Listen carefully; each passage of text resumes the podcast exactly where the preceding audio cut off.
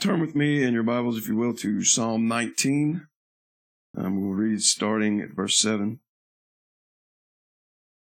The law of the Lord is perfect, restoring the soul. The testimony of the Lord is sure, making wise the simple. The precepts of the Lord are right, rejoicing the heart. The commandment of the Lord is pure, enlightening the eyes. So, uh, I plan to spend at least the next three Tuesdays finishing out our exploration of the themes of uh, this first chapter of the 1689 London Baptist Confession of Faith, uh, dealing with the Holy Scriptures. So, uh, our brother Trey has done an able job explaining God's graciousness and faithfulness to us in his effective revelation of his inspired writings. We explored the inspiration and authority of the Scriptures and differentiated between God's revelation of himself through what has been made, uh, his natural revelation, and his revelation of himself through his holy word. We've seen the necessity of the work of the Holy Spirit in revealing God's inspired books to his people. And uh, throughout, uh, we have seen, it's been explained, that Scripture contains all of the necessary information uh, to lead us to an understanding of, of uh, God's holy precepts and of the saving work of Christ and it contains everything we need to know in order to lead a godly life in Christ Jesus. And so it's this last doctrine, uh, the, the, doctrine of the sufficiency of Scripture, that I'd like to draw out uh, a bit more this evening. So the first portion of section uh, 1 6 of the 1689 begins like this The sum total of God's revelation concerning all things essential to his own glory and to the salvation and faith and life of men is either explicitly set down or implicitly contained in the Holy Scripture. And these words harken back to the first sentence of the first section in this chapter. Um, section 1 1 reads, The Holy Scripture is the all sufficient, certain, and infallible rule or standard of the knowledge, faith, and obedience that constitutes salvation. So, uh, what does it mean to say that the Scriptures are sufficient? The first thing we should note is what the scriptures are and are not sufficient for. Um, for example, this doctrine does not teach that scripture contains all of the information that we will ever need to function in our daily lives. We will not find instruction for how to drive a car or grill a steak or do the dishes in the Bible. We need revelation from other sources to learn those things. Um, but look at what the confession does say that scripture is sufficient for. It is sufficient revelation of all things essential to his own glory and to the salvation and faith and life of men. It is the sufficient standard of the knowledge, faith, and obedience that constitutes salvation. This means that all of the knowledge that it is necessary for a person to have and believe in order to receive God's saving grace and to live in accordance with it are found in Scripture. Uh, so, which beliefs which doctrines are necessary to hold as true uh, in order for one to have saving knowledge of Christ. Um, or to put it another way, what doctrines can you not be a Christian without believing? um, I hesitate even to go into this. Um, I'm sort of uh, second guessing it now, but it's here, so we might as well uh, might as well go might as well go for it. Um, uh, I'm not going to go too deeply into it. There's opportunity here to go very in depth into some very important conversations. Um, but I'm going to refrain from going too deeply because as we continue in our uh, our studies of the doctrines that are expounded in the 1689, uh, we will undoubtedly enter into some of these conversations. So, uh, quickly, here's a list of um, some necessary Christian beliefs, uh, the essentials of the faith, as I understand them.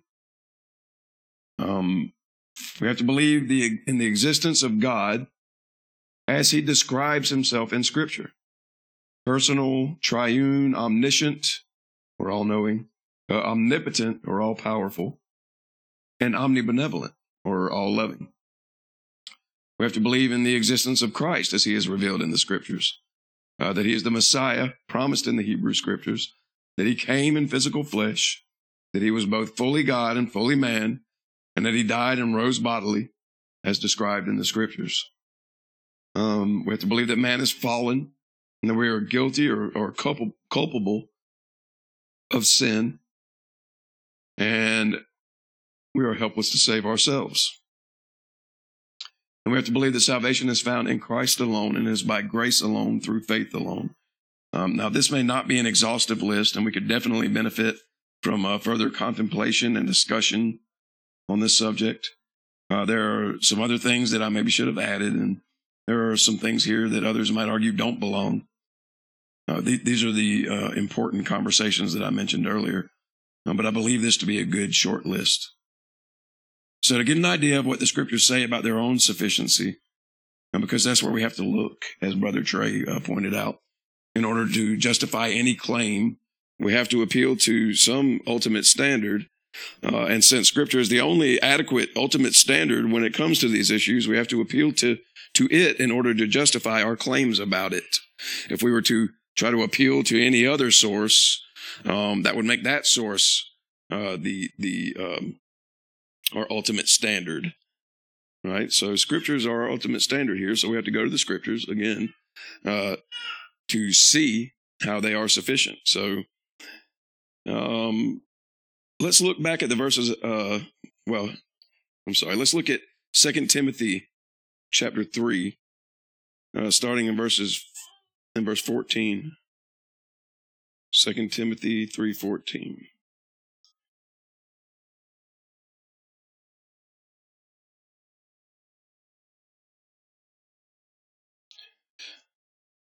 You, however, continue in the things you have learned and become convinced of, knowing from whom you have learned them, and that from childhood you have known the sacred writings which are able to give you the wisdom that leads to salvation through faith, which is in Christ Jesus. All scripture is inspired by God and profitable for teaching, for reproof, for correction, for training in righteousness, so that the man of God may be adequate equipped for every good work. Paul wrote his letters to Timothy. Um, this was Paul speaking to Timothy, uh, who he called his son in the faith.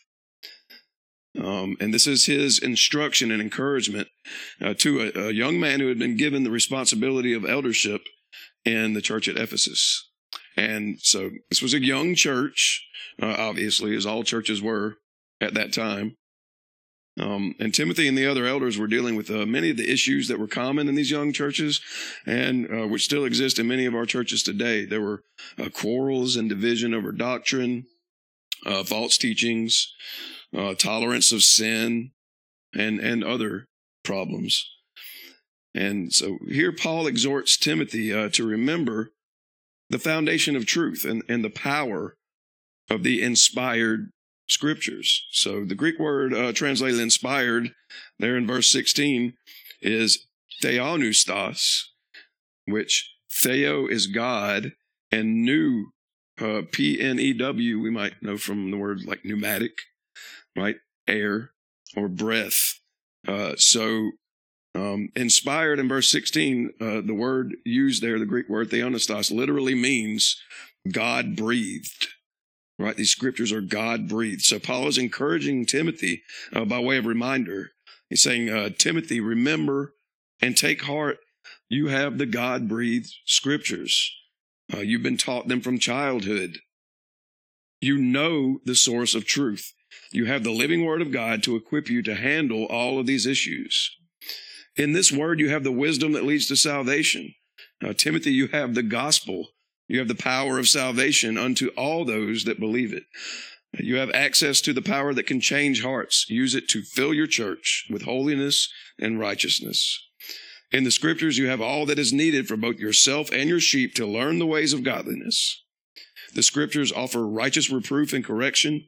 And if you commit yourself to them, they will train you in righteousness so that you and your people might be equipped for every good and godly work. God has given you the means uh, he has given you, Timothy, uh, you along with all of his people, uh, along with you and me. Uh, he's given us everything we need to do the work that he's called us to do and to do it effectively for his glory. Uh, so when the scriptures tell us that they're able to make us complete, it means that they contain all of the revelation necessary for understanding why we need Christ, how to enter into his covenant of grace and salvation, um, and how to think, act, and live in accordance with righteousness. If we want to live godly lives in Christ Jesus, we have to look to the scriptures to tell us how. Uh, not our emotions, not our reason, not our intellect, not um, any other man's word uh, not our own experience. We can't make the mistake of defining things like love and compassion and justice uh, or virtue according to our own feelings or preferences. Uh, scripture is sufficient to define these things for us and to instruct us in our understanding of them so that we might exercise them in accordance with reality. It is the scriptures we must look to. Uh, and all aspects of who we are must be informed controlled and ruled by the truth of God's word. We must allow the scriptures to judge our emotions and our desires and not the other way around. Um, our cult- culture suffers greatly because we have not done this. Uh, and this is at least partly responsible uh, for the absolute absurdity and the, and the degradation and the evil uh, that we see in our culture today. When we allow our feelings to rule over scripture, we get a culture and even churches that uh, can't explain or refuse to explain what a woman is. Uh, we get a culture that murders its young. We get a culture that sees theft as virtuous, uh, that calls sodomy love, and that would call a parent who refused to um, drug their child or mutilate their child's genitals uh, abusive for not doing these things. The, we, we live in a world where we're having these conversations where you can say um, that a man can't be a woman and a woman can't be a man and that be a controversial statement. And that's because we've elevated uh, our own feelings, our own thoughts, our own opinions, our own preferences above the Word of God. We've not looked to the Word of God as a standard. Uh, we we haven't believed that it is sufficient uh, unto righteousness, right? Um, so, Scripture defines and conveys the truth of who God is, who we are, and how we are to live in light of it. All right now, how? How are these truths expressed in Scripture? Um, how are they set forth within for us to find? So, if we were to go back to the 1689, uh, there in, in section 1 6, uh, the sum total of God's revelation concerning all things essential to his own glory and to the salvation and faith and life of men is either explicitly set down or implicitly contained in the Holy Scriptures. Uh, so the writers of the confession have taken pains here to clarify that uh, not all of these necessary truths of Scripture are explicitly stated uh, within. Some of them are, many of them are, but some are only implied. Right? We we have to uh, we have to infer them from what we read. Um, a good example of one of our essential doctrines that we mentioned earlier that is explicitly stated is that of man's fallenness, his guilt, uh, and his inability. So if we read Paul's treatment of this, uh, these doctrines in Romans chapter three, uh, it's, it's impossible to ignore, right? There is none righteous, not even one. There is none who understands. There is none who seeks for God. All have sinned and fallen short of his glory. Man can only be justified as a gift by grace through the redemption which is in Christ Jesus. He cannot justify himself. That's pretty explicit uh, in that chapter. Um, but to give an example of one of these essential doctrines that is nowhere explicitly stated, but is implied throughout Scripture and is unavoidable when one takes into account the entire counsel of God from Genesis to Revelation, uh, is the doctrine of God's triuneness, right, or the doctrine of the Trinity. So we find nowhere in scripture an explicit statement that God is one being who eternally exists as three distinct persons, right? Scripture does not come out anywhere and make that, that statement the way that we understand the Trinity. Um, but this doctrine is implicitly explained in Scripture's testimony that God is one, that God is one God, uh, that the Father is God, that the Son is God, and that the Spirit is God. Right? All four of these truths are explicitly stated in Scripture. Right? We do read those explicit statements. There's only one God, The Father is God, the Son is God, and the Holy Spirit is God. We do see that um, drawn out through Scripture. So all four of these truths are explicitly stated, and when taken and believed together, they logically testify to the truth of the Trinity. Um, it's implicitly contained uh, within Scripture, or as a, as the Westminster Confession of Faith puts it, um, this doctrine is derived by good and necessary consequence. Right? When we take Scripture as a whole um, and we take it together, we're we're forced to to see this doctrine. And so there there are a lot of these doctrines, a lot of this knowledge, a lot of these things that um, are set forth in Scripture in that implicit kind of way. So not all of these doctrines and concepts are easy to discern or to understand.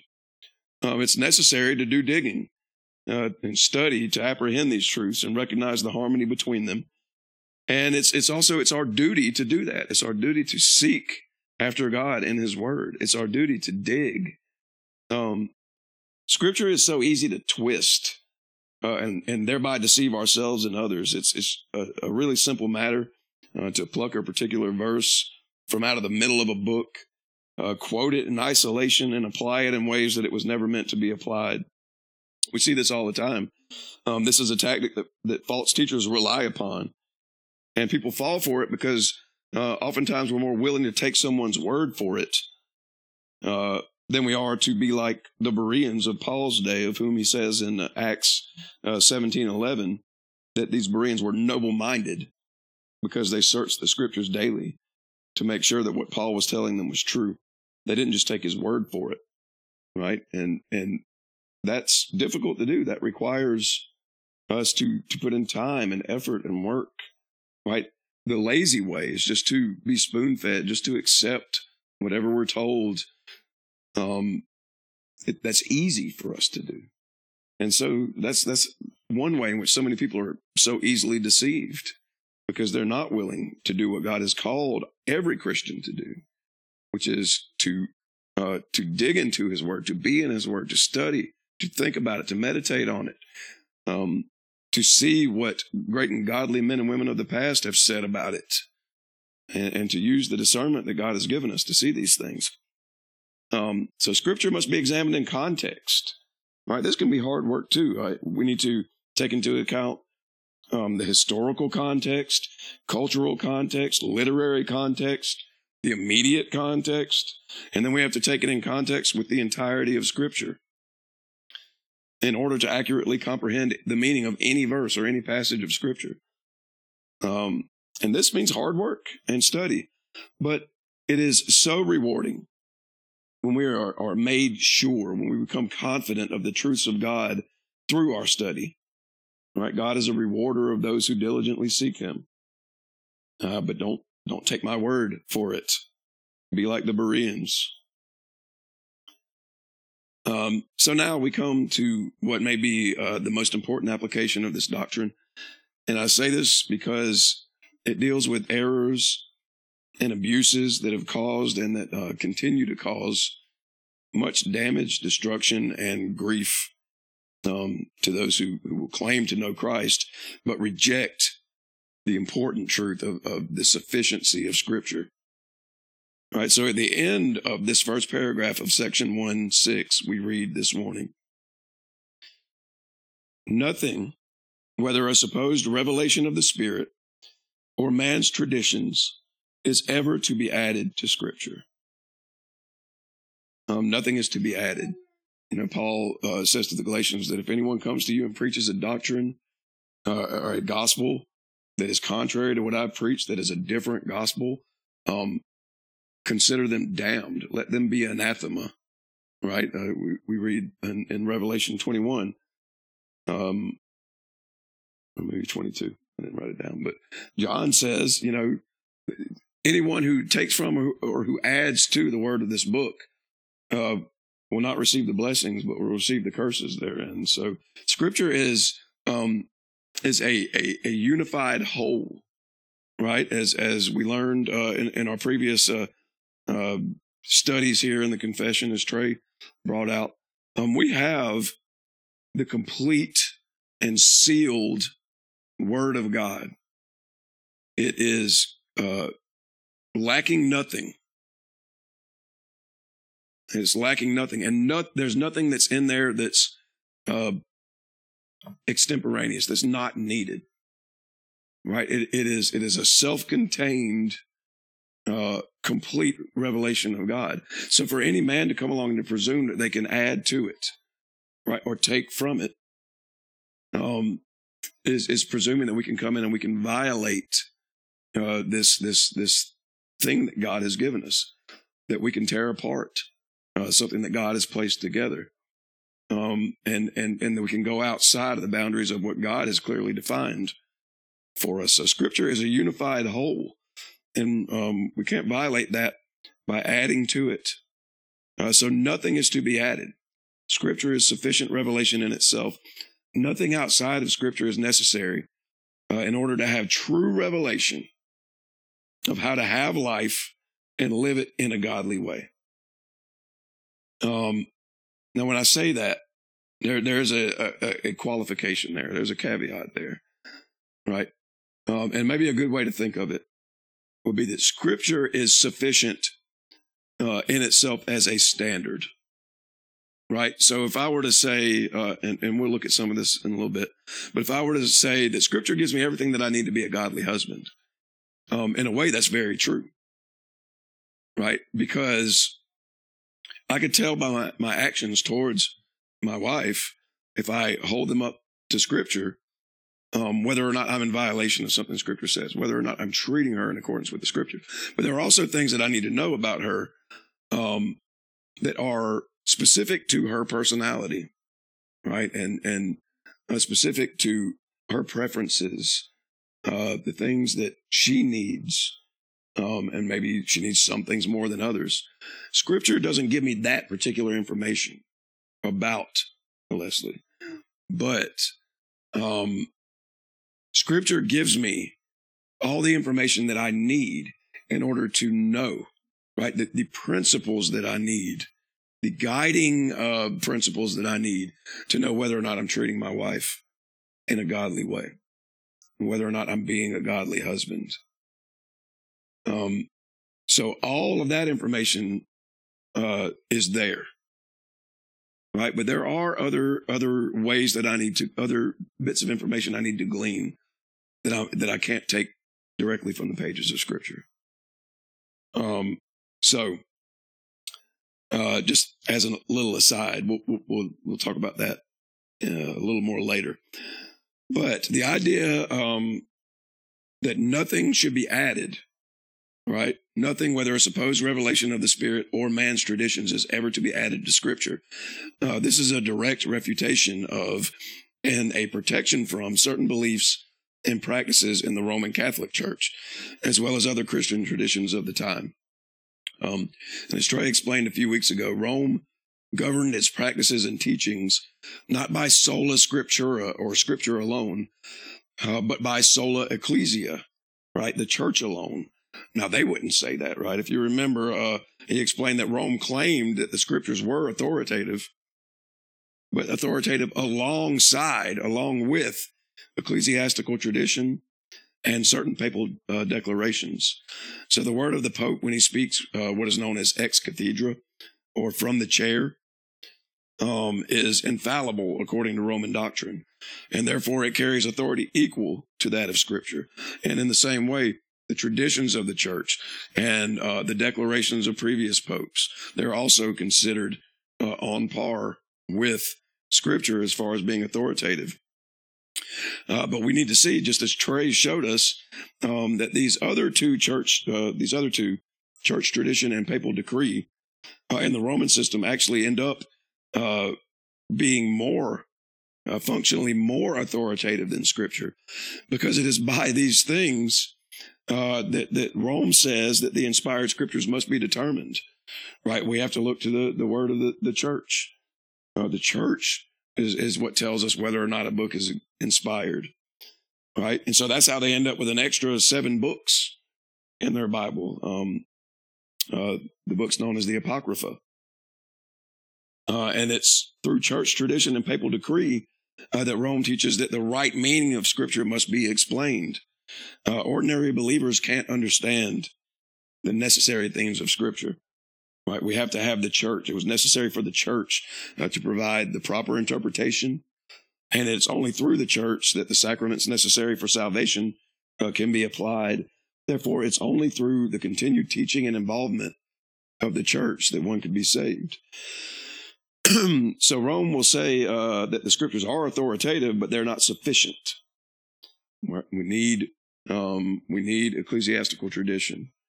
We need uh, the the mouthpiece, the vicar of God, uh, the Pope, as well. Um, so the scriptures are not sufficient, and Rome uh, believes itself to be the final authority of what these scriptures are and what they mean. And Rome gets it uh, terribly and horribly wrong. Um, so Jesus says to the Pharisees in Mark chapter 7, uh, starting in verse 6, he said, Rightly did Isaiah prophesy of you hypocrites, as it is written, This people honors me with their lips, but their heart is far away from me. But in vain do they worship me, teaching as doctrines the precepts of men. Neglecting the commandment of God, you hold to the tradition of men. And then Jesus goes on to accuse them of invalidating the word of God uh, by their traditions that they have handed down. Um, Rome and, and some other faith traditions that claim to be of Christ have done the very same thing. And they're subject to the same accusation from Christ as these Pharisees were. They despise and reject the truth in favor of their traditions. And in Rome's case, their false teachings uh, led to the subversion of what is arguably the most precious and the most important truth of Scripture um, that salvation is by grace alone, through faith alone, and not by works, so that no one can boast. And it was the reclamation of this doctrine uh, that makes the period of church history known as the Reformation so important um, and so worth being celebrated by the people of God. The doctrine of the sufficiency of Scripture was expounded and taught to the people by the reformers. And as a result, the people came to understand that the way of salvation taught by Rome is not the way of salvation that God proclaims in His Word. Uh, and praise God that He was gracious to expose these lies. Um, but it's still it's important for us to realize that Rome is still peddling these lies. Uh, though many believed and accepted the truths reclaimed by the reformers, Rome still holds many under the sway of its false teachings today. Uh, of the estimated 2.38 billion identifying Christians in the world, 50% of them claim Roman Catholicism. So when we say that, that, that uh, 2.3, almost two and a half billion people in the world are Christians, uh, we have to realize that um, half of that, right, that um, over uh, a billion of those uh, I, people identifying as Christians um, are Roman Catholic. Uh, these people are trapped under deadly false teaching, all because they refuse to acknowledge the sole authority and sufficiency of God's word to inform Christian faith and practice. Um, so Rome added to the scriptures. And uh, when when this confession was penned, um, it was uh, a a direct refutation of um, the doctrines of Rome. Right. So this this uh, idea that Scripture is sufficient in itself and that nothing can be added to it, nothing equals it in authority, and nothing uh, can explain these necessary doctrines uh, in a, a, way that is superior to Scripture or on par with Scripture. Um, was a direct refutation of, of, Rome's teaching. But there are other dangerous ways of adding to Scripture uh, that are prevalent in our day in many Protestant churches. Um, and that is uh, seeking after so called uh, personal revelation or private revelation uh, and viewing it as authoritative, right? For, so for some, it's not enough to have the Word of God in Scripture. Uh, many are looking for some other extraordinary and supernatural revelation. Uh, and so this is common in more uh, charismatic circles. But over the past few decades, this way of thinking and, and, and some of these similar ideas um, has kind of bled over into uh, the broader evangelical church. So, uh, in the charismatic movement, there are many prophets and apostles uh, out there who preach and teach. as though God speaks directly to them uh, in a way that he doesn't speak to the rest of us. Uh, and they're known for, for giving instruction to the church that oftentimes goes beyond what scripture says or it reinterprets scripture in, in, in fallacious and false ways. Um, almost all heretical movements have begun with some charismatic leader uttering the phrase, uh, God told me. God told me this. Right? Think Mormonism. Think uh, Joseph Smith. Um, and some movements teach that to have a true relationship with God as Father uh, means hearing Him through personal revelation. If God's your Father, if uh, if you're you're saved and you belong to Him, He's going to speak to you in the supernatural way.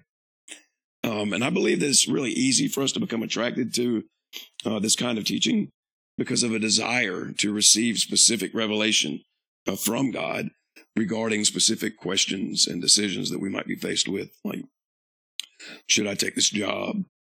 Uh, should I marry this person? Lord, what is your plan for my life? Um, and this type of revelation does not appear explicitly in Scripture. Scripture is not going to tell us, give us the answers to these questions, right?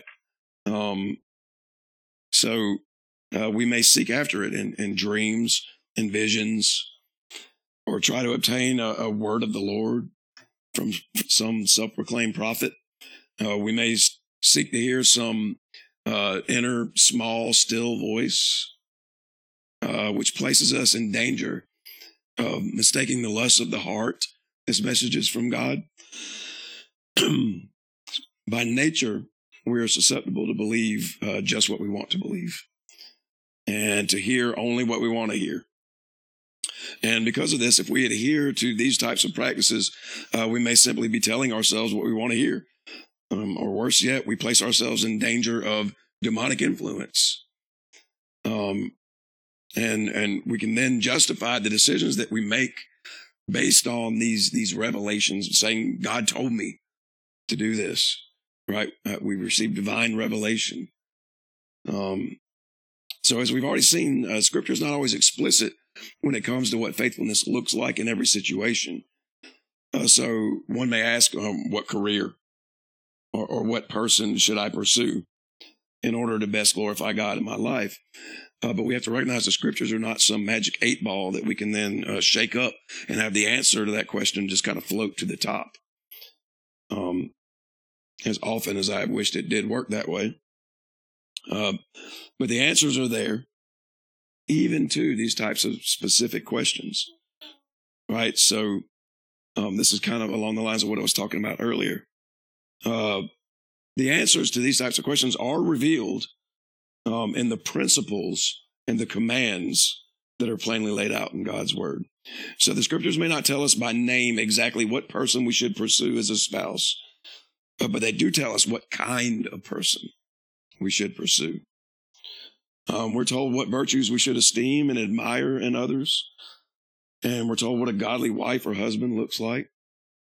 Um, and we can then hold any potential uh, spouse up to the standard laid out in Scripture, and not with uh, an unreasonable expectation of, of, perfect conformity to this standard.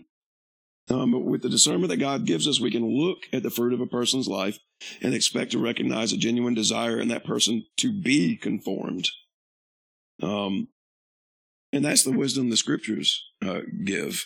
I can hold up um, any any potential person or or career or or any potential decision I'm faced with, and, and I can uh, hold it up against the word, and I can look at the principles and the commands and what God teaches me about Himself, and what God teaches me about what it means to be a godly person, uh, and I, and I can see within these principles I can use them as guides, as infallible guides to help me make these choices. So it's not going to mag- magically just give me a person's name, right? Or it's not going to say, you know, pick so and so or pick so and so. But it can help me to vet the candidates, if you see what I'm saying. Um, and it can also make clear to me if I'm trying to be uh, obedient to God and glorify Him in my choice, it can also show me clearly who not to choose, right? So as Christians, uh, we're called to not be unequally, unevenly yoked with unbelievers. So obviously, if this person is an unbeliever, the answer is no. And the danger is that there are so many people out there that could go to scripture and see that clearly. But oh, they, there's something in their heart. I just feel like God is telling me that they're the one. You know, that's the danger. That's the mistake. Right. How, how often do you see examples of this in, in, in people that claim to be Christians? All right. In one way or another. Um, so again, the answers are there. They're just not always easy to find. Uh, but we can expect revelation from God in even these specific matters if we'll just seek this wisdom in the only place where it can be found. Um, so another reason that might cause one to seek some kind of supernatural revelation apart from scripture is that the scriptures often confront us with truths uh, that make us uncomfortable or that come into conflict with our presupposed understanding of, of whatever love, justice, righteousness. It can be easier to accept some alternative understanding uh, that that's that's friendlier to our way of thinking, right? Or to prioritize some personal revelation, uh, which happens to agree with our presupposed understandings. Um, this is a lot easier than it is to actually change our perceptions and our presuppositions and our understandings uh, in these matters.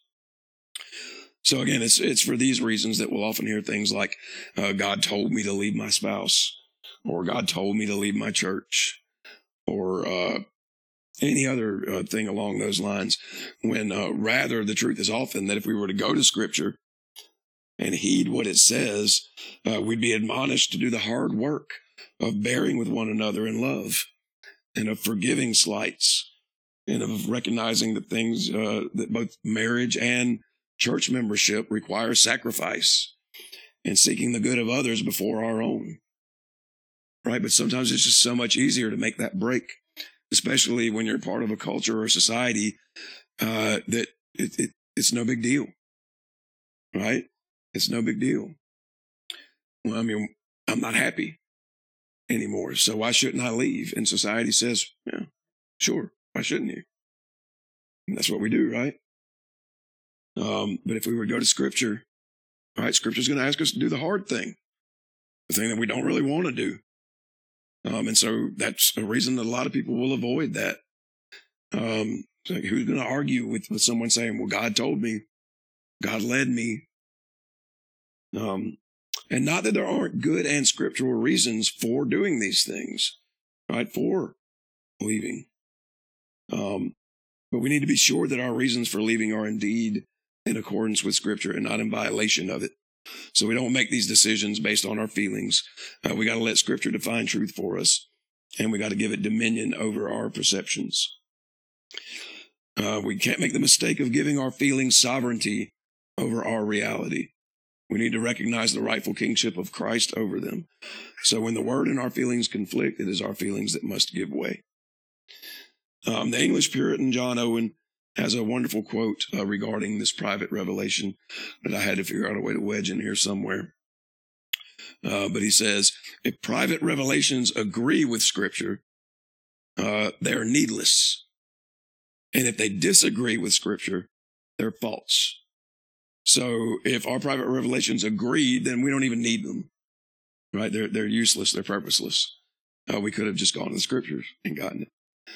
Um, and if our private revelations disagree, they're useless, right? Because they're false and they need to be rejected. So either way, they're useless. We have the scriptures, uh, which are sufficient in these matters.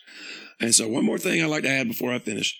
Um, the fact that scripture is sufficient as a source of knowledge for all things uh, pertaining to godliness does not mean that we can't look to other sources for help in understanding scripture.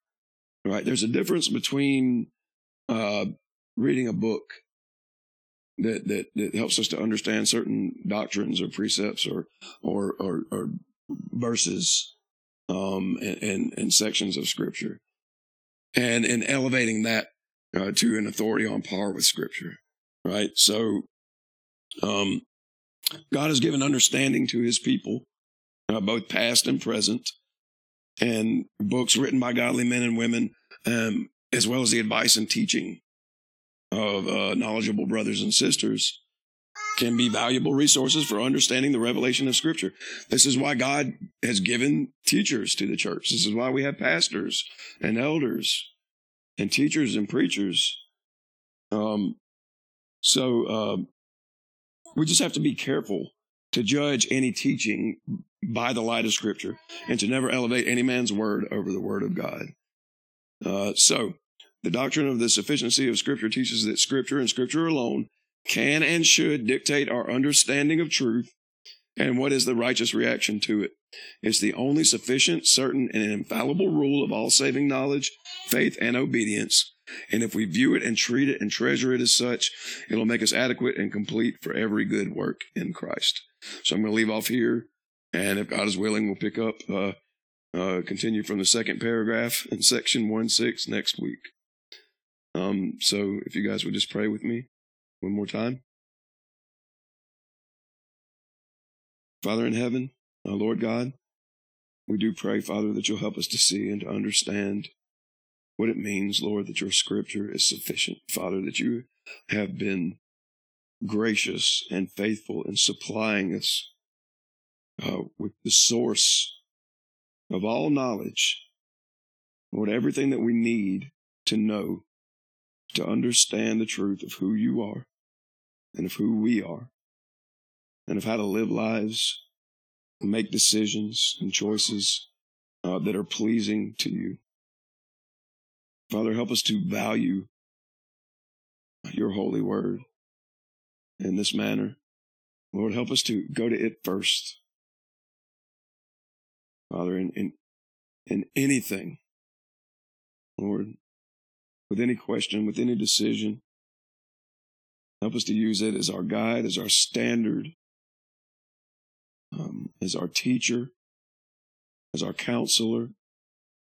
Help us to trust, Lord, that you've given us all that we need in your word. Father, uh, we pray all of these things in Jesus' name. Amen.